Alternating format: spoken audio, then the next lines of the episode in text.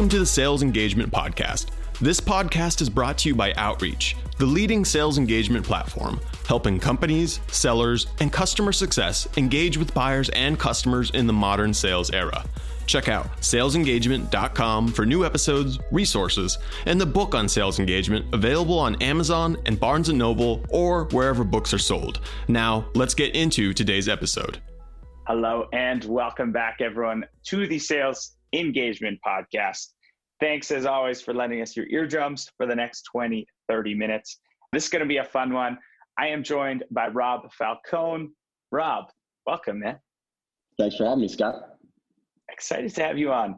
So I'll get you to go a little more into your, your background, but Rob is currently the Senior Director of Sales Engineering and Strategy over at Guru, also an author of Just Effing Demo, which I love the name. Uh, but man, for the, the listeners, can you do the quick, you know, two minute breakdown? I usually call it the superhero origin story of, of Rob. How'd you get uh, to hold such a cool position in such a cool company? Hmm, man, uh, I mean, some folks in the sales world have heard me tell this story before, but, but my first sales gig was hustling replica Oakleys when I was, you know, 14, 15 years old. So Hell I kind yeah, caught man. the bug there. Kind of caught the bug that. there. Um, never really anticipated to be in sales once I got into the professional world, started in client success, and then kind of found my way into sales engineering, uh, carried a bag, led a sales team. And now um, over at Guru, I oversee our sales engineering team as well as our inbound, outbound SDR teams, and really have been spending a lot of time drafting our sales approach into the company's uh, foray into product led growth, which has been a lot of fun. That's cool, man. That's a that's a major shift to make going into to product led growth, and we could probably go down that rabbit hole for a full a full episode and more. But that's cool, man. So I got to ask, what did you learn selling replica Oakleys that you still carry with you today? You know what, man? I would say that the uh, kind of the old adage, the customer is always right and customer experience wins the day. I had a number of these replica Oakleys had the O pop off and unhappy parents uh, coming back with the, the, the, the merch in hand. And, um, you know, people felt a lot better about that after you're like, oh, I'm so sorry. Here's a new pair. So, you know, on one hand, I could have been like, you're buying a, you know, $15 knockoff of a $150 product. What do you expect? But, um, you know, I, I did, I kind of use the old Nordstrom, uh, any, anything can be taken back at any time, use that. And, um, you know, I think even today as, as a B2B seller, right, the idea of figuring out what your customer wants and delivering an experience that matches their expectation, I'd say I carried that with me. Yeah, I like it. Always do right by the customer. 100% uh, agree. All right. So, what I wanted to spend some time wrestling with you today, and we were shooting around a couple topics. I like this one a lot. I think it's very topical. And we want to spend some time talking about how do you dissemin- disseminate information effectively and efficiently when we're all working from home and it's harder than ever to collect information from the front lines and get it into people's brains for their next you know sales call so that's what i want to spend some time talking through before we do get there though i want to because i've heard really good things about your book and i want to do a, a super quick plug what's the what's the quick rundown the Coles Notes version of this book because i think everyone should cop it Oh man. Uh, well, it's intentionally short. All of my good reviews are like, this book is so short, five stars. And all the bad reviews are like, this shit sucks. It's too short. so uh, it's intentionally short for people that only have, um, you know, minuscule time to do one or two things to improve their, their demo skills. So I'd say the TLDR is invest the time to understand and research your customer and then be maniacally focused on putting together buckets of what you show so that you can be modular with when and how you show certain things and it becomes really accessible for someone who maybe knows nothing about your product to ingest the different ways that um, that it can help them I like it. I like it. So go check it out, everyone. Just effing demo. But all right, man. So back to this topic. I guess my question is: so so you at Guru, just like so many others, you know, every big company, every company for that matter, has now moved from in office to, to work from home. And with that comes a slew of new problems. One of the biggest being how do we get the information that we're collecting from customers back and into the hands of our sales team? At the beginning, let's start at the beginning. What were the first steps of trying to serve up information better to your reps on the on the front lines? What was your first thing on like week one when this all went down? Yeah, this is something that we talk a lot about with our customers, and I'll I'll use one example to frame it up. Um, we heard from an IT specialist over at SailPoint. They have four offices around the world. They said that you know when the stay-at-home order went into effect, they were seeing about 35,000 messages on Slack a day, and overnight that jumped to 60,000 messages a day. So that's 25,000 in-person conversations that were happening in a physical space that all of a sudden went online, right? And so when you think about the tools that we use in this new world, we're using video chat, you and I, to facilitate face-to-face conversation. We're using tools like Slack and Teams for real, you know, near real-time chats. But the information that's shared in those mediums is is getting lost. What what about the information in those chats that's needed many many times by many many people across the company right? The the rules to fill out your expense report the process for answering a customer question the the details of that product feature that you just released that people are still wrapping their arms around. And so when you're not accounting for that information employees feel helpless right? Think about how many times you would just turn around and ask someone that now you're like oh my god where do i even start? And then on the flip side of that you have the people that are getting asked right? Getting pinged 10 15 20 times a day just answering answering questions. I saw a stat from uh, it was the the bureau of economic research that said that the pandemic workday is 48 minutes longer than when we were working in office right? So these people are spending time that should be spent oh wow i don't have a commute. You know i could spend more time on the peloton. Well no you're spending that extra time figuring out how to overcome things that weren't necessarily a challenge when there was a physical space. So it's, yeah. it's, it's pretty crazy.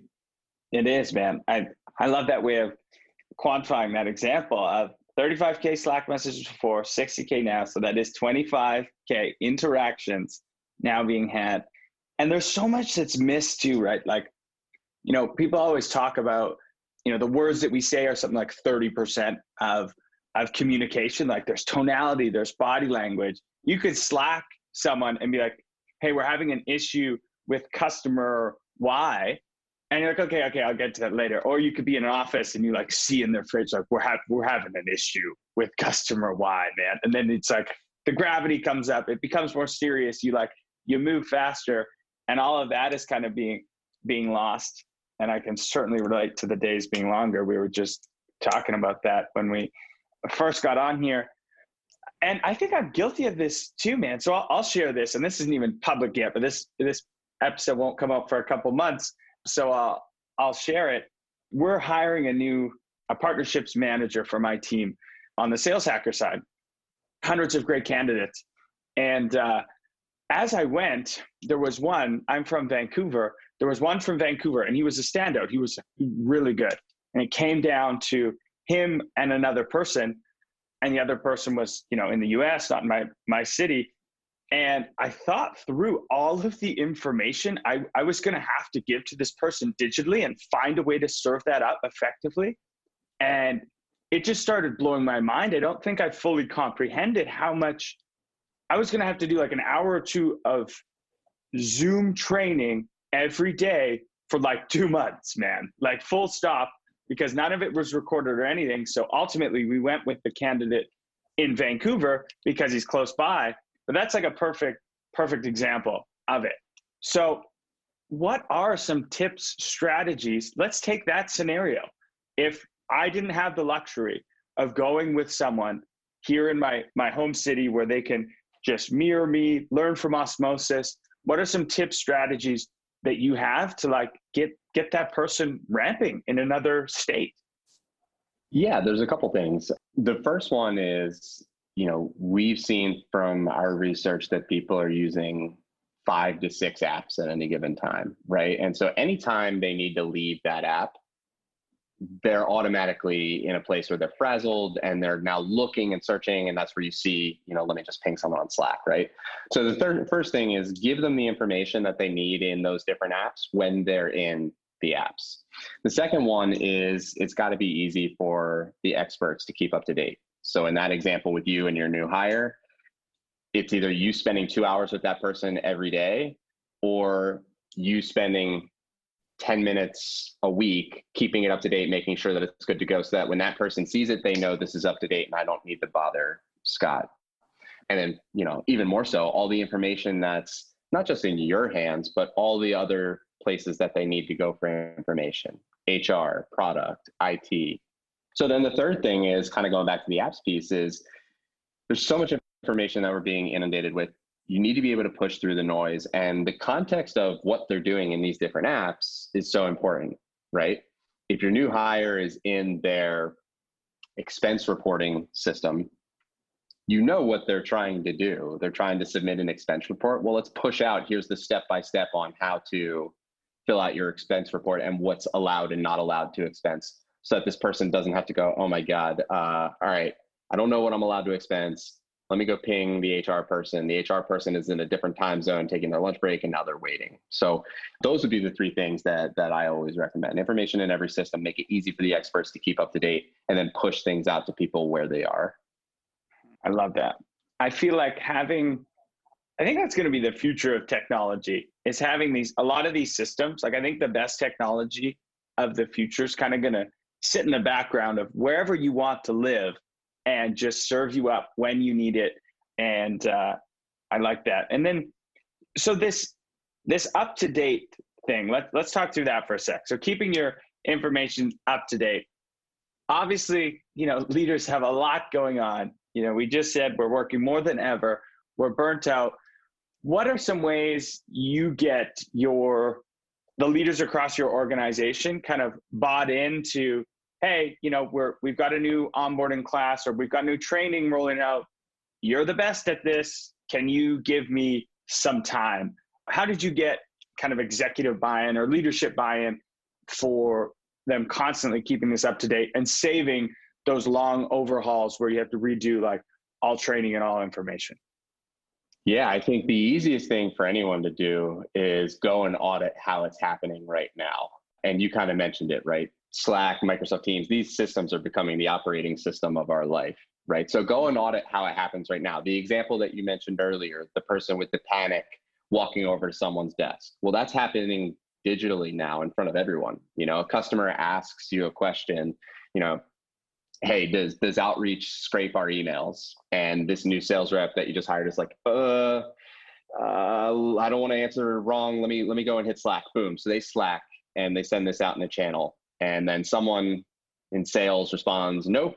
And then someone in customer success says well actually kinda. Mm-hmm. and then you know the person's like oh god now i have conflicting information. And someone's like well ask pete.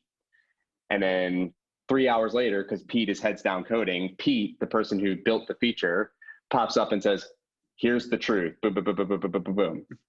okay so now the rep feels super stressed and isolated because they had to wait and go through all that that all the hoops to get this information. Pete's pulled away from his actual job every single time. You know, the next day or the next week when someone asks the same question, they're like, "Well, I I found this in Slack, but things change quickly. I don't know. All right, let me ask Pete again, right?" So when you audit how it's actually happening, then the question becomes, okay, how do we make it easier for Pete to when he's spending the three minutes answering the question right there to capture that information and make it reusable in a way that scales and then maybe once every so often audit that that's still the truth. So that infrastructure to go from how it's being done today to a better way as seamlessly as possible is super important. And then in terms of making the case you know you can look at the time savings on the expert side.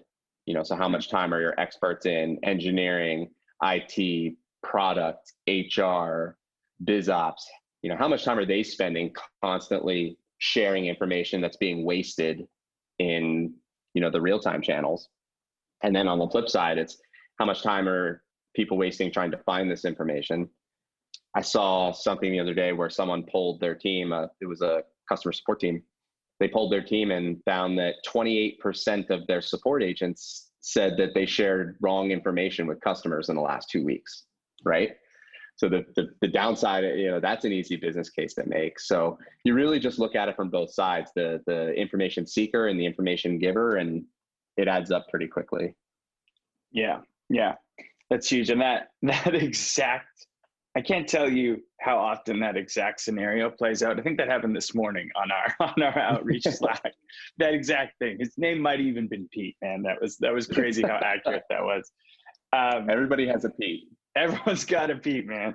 Man, that's crazy, and that's a that's a pretty startling fact. You know, listeners, there, think about that. Imagine if your your customer success or your salespeople, twenty eight percent are saying they've given wrong information in the last two weeks. That's scary, and it it will diminish the buying experience so fast. There's nothing more infuriating, and I'll I'll share a story happened to me two days ago. Speaking of Peloton, you brought up Peloton. I have a new Peloton like every other tech person in the world.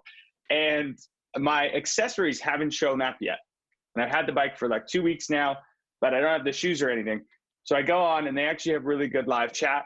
And I was talking to this guy and he's like, hey, if it doesn't show up in a week, you'll get a full refund on all your accessories, but we'll still send it out. I'm like, awesome. Week passes, I go back on, talk to another agent, and say, hey, like, how do I go about getting like my refund? I had the screenshot, you know, talk to Philip, and she goes, oh, that that's wrong information. And I've had such a good experience up until that one point, and now I've got this really sour taste in my mouth. And unfortunately, the way humans are wired, what am I going to be talking about on a podcast about Peloton? Not how awesome it is and how much I'm enjoying it. I'm going to be talking about that little inflection point that that really stung and bothered me. The goddamn O that fell off the fake Oakley. the goddamn O. There you go. Full circle. I love it. Okay. So, but it's funny, uh, just last, to, yeah. Scott, to, to double click on that, right? Think about that. You know, Philip, he's not intending to give you wrong information. He's sitting there probably in his house right now with a ton of different information about policies that are changing, products changing. Peloton, you know, demand, like you said, for for for that particular product is through the roof. He's got six different systems he needs to work in, from the CRM to the chat tool that he's chatting with you to the internal chat tool that he's chatting with his peers. Right? It's it's an overload, and so mm-hmm. without some of that infrastructure, all he's trying to do is like i know i need to be fast and get this customer a quick answer because speed you know is so important and he shares you wrong information and now you have what ultimately still ends up being a bad customer experience so i i, hmm. I have so much empathy for support folks sales folks i mean really everyone that that's feeling kind of out and and feeling like they're they're not confident to do their job to the best they can just because they're not sitting next to someone anymore hmm. it's weird like the world has shifted to remote you know, I keep quoting these stats because they keep hitting me in yeah, the face. We've been collecting them, but Global Workforce Analytics says that by 2021, 25 to 30% of the workforce will be working from home multiple days a week. I mean, that's crazy. Uh, 25% multiple days a week. So, like, this is not going away. The world has shifted and they're finding, like, hey, people can be productive from home. It's a cost savings. Like, there's so many benefits, but the way we operate it used to be defined by how we operated. I, I heard this from, I think it was Asana. How we operated was dictated by where we operated, and that has totally been flipped. Mm-hmm. Yeah, I often think through this through this whole thing. I think back to my time, kind of breaking into tech as a BDR, and how little I knew about everything, and I could not fathom you know everything from watching how my executives interacted with each other and how they presented in the boardroom and the amount of times I would bug like I just found the person that was like willing to put up with my a million questions and they were super nice. His name was Brendan, you're the best guy ever. And just like hounded him all the time. And I would get these information. Without that, it would have been so kind of terrifying and might even been, you know, turned off of the the profession and think I can't do this. This is too much. So who then should own this? I think everyone listening to this can probably be like, okay, this is big. We got to fix this. You know, we can't have wrong information out there. We got to make our people feel feel supported. Who in an organization do you think should own this kind of we'll call it a single source of truth? Own that and keep it up to date and hold leaders accountable to make sure it's you know up to date with these systems you need to know and then get that information in front of everyone. Who do you think should own that? You know it's uh i think it's it's more than one person or one team because when we look at um, who people are using information authored by and this is specific to guru right? But even if you take guru out mm-hmm. of it this is happening in the real world without it mm-hmm. it's it's all those different teams i mentioned it's product for product information security for security information hr for policies uh, internal comms teams support for faqs sales and sales enablement for sales processes so the amount of information that any one person at one of these companies needs, it really does come from all these different experts. And for one person to try to be the singular conduit, it's just too much. And so, you know, what I really believe is each of those people and teams needs to be facilitated. They need the infrastructure to to be the expert. And you know what happens is it becomes a really good um, point of progression you know one of the things that's really hard in remote is delegating responsibilities and helping to elevate people along their career path. Like those conversations that you have over coffee in the morning it, they don't happen right? So a lot of leaders are looking for ways to delegate new things. So to be able to say and, and we had this happen within our team recently. We had one person who was um, the, the most senior person on inbound chat. We just added a new person to that team and we were like okay you know, let's let Colin update the the chat guides. He's been doing it for so long. And so little things like that. It could be one specific process out of all these pieces of information that are being shared, but this one person is now empowered to own that and every so often make sure that it's changed and up to date. That's a great thing in terms of, you know, delegating to your your your high skill, high will people. Um, so mm-hmm. I would mm-hmm. say it's not one person, and in fact, it's it truly is an opportunity for the individual teams. And then I'd say like just in, in terms of change management, because you asked about this earlier, I'm surprised how many CXOs I'm seeing talking about the future of work and running evals to say like, hey, do we have this problem and how are we fixing it? They know they they're the visionaries that are seeing the world change and then kind of to the point I made earlier, saying like, okay, it feels like this is now different have we changed how we operate to match that? And so for the folks that step up, I think that there is a lot of opportunity for their own careers to to hitch their wagon to something that's very top of mind for the the C suite within their orgs. Mm-hmm. Yeah, yeah, I agree. Well, man, this has been a super interesting chat, and I could probably continue to to talk your ear off here and and pick your brain because uh, you got a ton of interesting stats and and viewpoints on this. But as we sort of wrap up, again, everyone's so inundated with information now, and who knows where they're listening. They got one AirPod in and they're working out, or they're they've got a crying baby in the background. Who knows?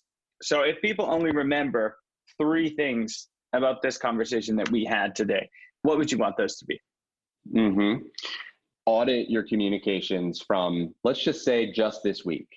Is there information that you shared that you could capture because it's going to make your life easier next week, not having to re-answer it. And it's going to make somebody else's life easier when they ask a similar question next week. So audit any information you shared, audit any information that someone shared with you that you might be able to, to help someone out with. So that's the first one. Audit what you're doing today. Second one is democratize. You know, maybe someone shared information with you and you capture it and you know that person was just relaying what Pete told them. You know, is there a way you can ask Pete to to keep that up to date or you know funnel people to Pete the next time instead of this other person who's just a conduit, right? So that process of democratization in addition to auditing. And then the third thing is, um, I would say again, the ability to have that information everywhere where people are working. So for example, if it's in Slack, you know, is there a way that you can get that into Slack? You know, you're going to need something else when you're in Gmail. You're going to need something else when you're working in outreach, you know, when you're going in and analyzing how to analyze reports, right? So if there are ways to put the information in one of those five to six apps that everybody's using, it's going to make everyone more efficient and really reduce that noise for everyone. I love it. I love it. Perfect way to wrap up. Good synthesizing all of the, the information there, man. Well, thank you. You're a wealth of knowledge. I appreciate you coming on and, and sharing with the, the community and those folks out there. Do go check out Guru. It's a fantastic tool and it's going to, you know, help everyone across your organization access information. They need to have hyper effective customer facing conversations. And yeah, thanks for giving us your drums. Rob, thanks again. And uh, we'll see you all next episode. This was another episode of the Sales Engagement Podcast. Join us at salesengagement.com for new episodes, resources, and the book on sales engagement now available on Amazon, Barnes & Noble, or wherever books are sold. To get the most out of your sales engagement strategy, make sure to check out Outreach, the leading sales engagement platform. See you on the next episode.